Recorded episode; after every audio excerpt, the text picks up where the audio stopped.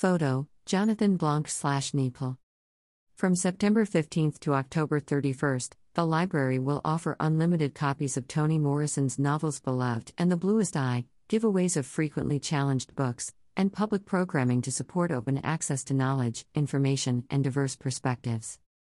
The New York Public Library continues to take a stand against the increasingly common issue of restricting access to books that challenge worldviews and provide diverse perspectives at public and school libraries. In observation of Banned Books Week 2022, Sept 18 to 24, the library will celebrate the legacy of renowned author and NYPLA trustee Toni Morrison, 1931 to 2019, by providing unlimited digital access to her award winning novels Beloved and The Bluest Eye Without Holds from September 15 to October 31.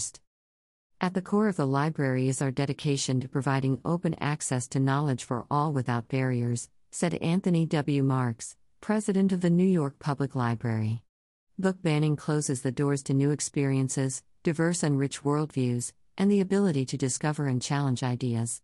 By making these works accessible, we are honoring Toni Morrison's legacy and allowing people to see themselves, history, and our world in challenging, complex, and uncensored ways. This initiative, which marks Banned Books Week at the library, will also include reading recommendations that challenge readers to explore new perspectives and complex themes and public programming dedicated to Toni Morrison's illustrious storytelling and furthering her advocacy against censorship. The initiative includes Unlimited SimplyE access to Beloved and the Bluest Eye from Sept 15th, October 31st on NYPLA's e reader app, SimplyE. Giveaways of Beloved, Bluest Eye, and other commonly challenged and banned books beginning September 19th, including challenge classics, picture books, children and young adult books, and adult books. Public programming highlights include 921 Live from NYPLA in partnership with PEN America, looking at the history of book bannings from Anthony Comstock to Toni Morrison and beyond. 921 This book is banned How Book Bans Impact You, Our Society, and Democracy. Photographer Kimberly Butler presents images from her collection entitled Censored while in conversation with professional librarians on how book bans impact society. 922 Schomburg Center for Research in Black Culture in partnership with Live from NYPL, celebrating beloved with readings, music, and conversation. Banned Books Reading List Lists for various age groups curated by expert librarians featuring both classically challenged titles and books that are being challenged currently.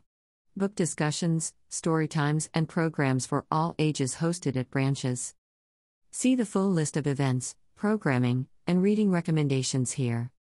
According to the American Library Association, there have been significant increases in efforts to censor library collections with an all time high within the past few years.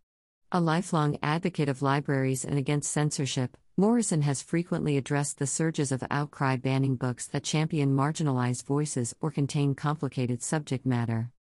The thought of book banning, that leads me to contemplate with dread the erasure of other voices, of unwritten novels, poems whispered or swallowed for fear of being overheard by the wrong people, outlawed languages flourishing underground, essayist questions challenging authority never being posed, unstaged plays, cancelled films, that thought is a nightmare. As though a whole universe is being described in invisible ink, wrote Morrison in Burn This Book, a collection of essays on censorship. Set in the American Reconstruction era and Great Depression, respectively, Beloved and The Bluest Eye are regarded as masterful literature exploring the Black experience and history through fantastical narrative. Both books have been subject to attempts nationwide to keep them off school and library shelves due to Morrison's unflinching exposition of racism, violence, abuse, and sexuality. Banned Books Week aligns with long standing efforts across NYPL and libraries across the country to speak out against censorship and stand up for open access to ideas, information, and challenging worldviews.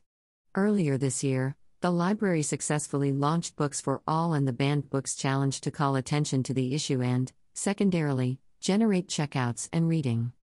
Despite frequent calls to ban her books in schools and libraries, Morrison, who wrote 11 novels, has received the Pulitzer Prize for Fiction, the Nobel Prize in Literature, the PEN Saul Bellow Award for Achievement in American Fiction, and the Presidential Medal of Freedom.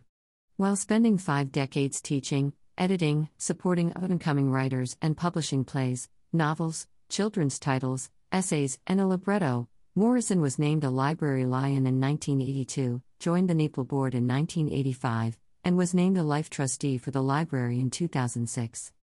About the New York Public Library For over 125 years, the New York Public Library has been a free provider of education and information for the people of New York and beyond. With 92 locations, including research and branch libraries, throughout the Bronx, Manhattan, and Staten Island, the library offers free materials, computer access, classes, exhibitions, programming, and more to everyone from toddlers to scholars, and has seen record numbers of attendance and circulation in recent years. The New York Public Library receives approximately 16 million visits through its doors annually and millions more around the globe who use its resources at www.nypl.org. To offer this wide array of free programming, the New York Public Library relies on both public and private funding. Learn more about how to support the library at nypl.org/support.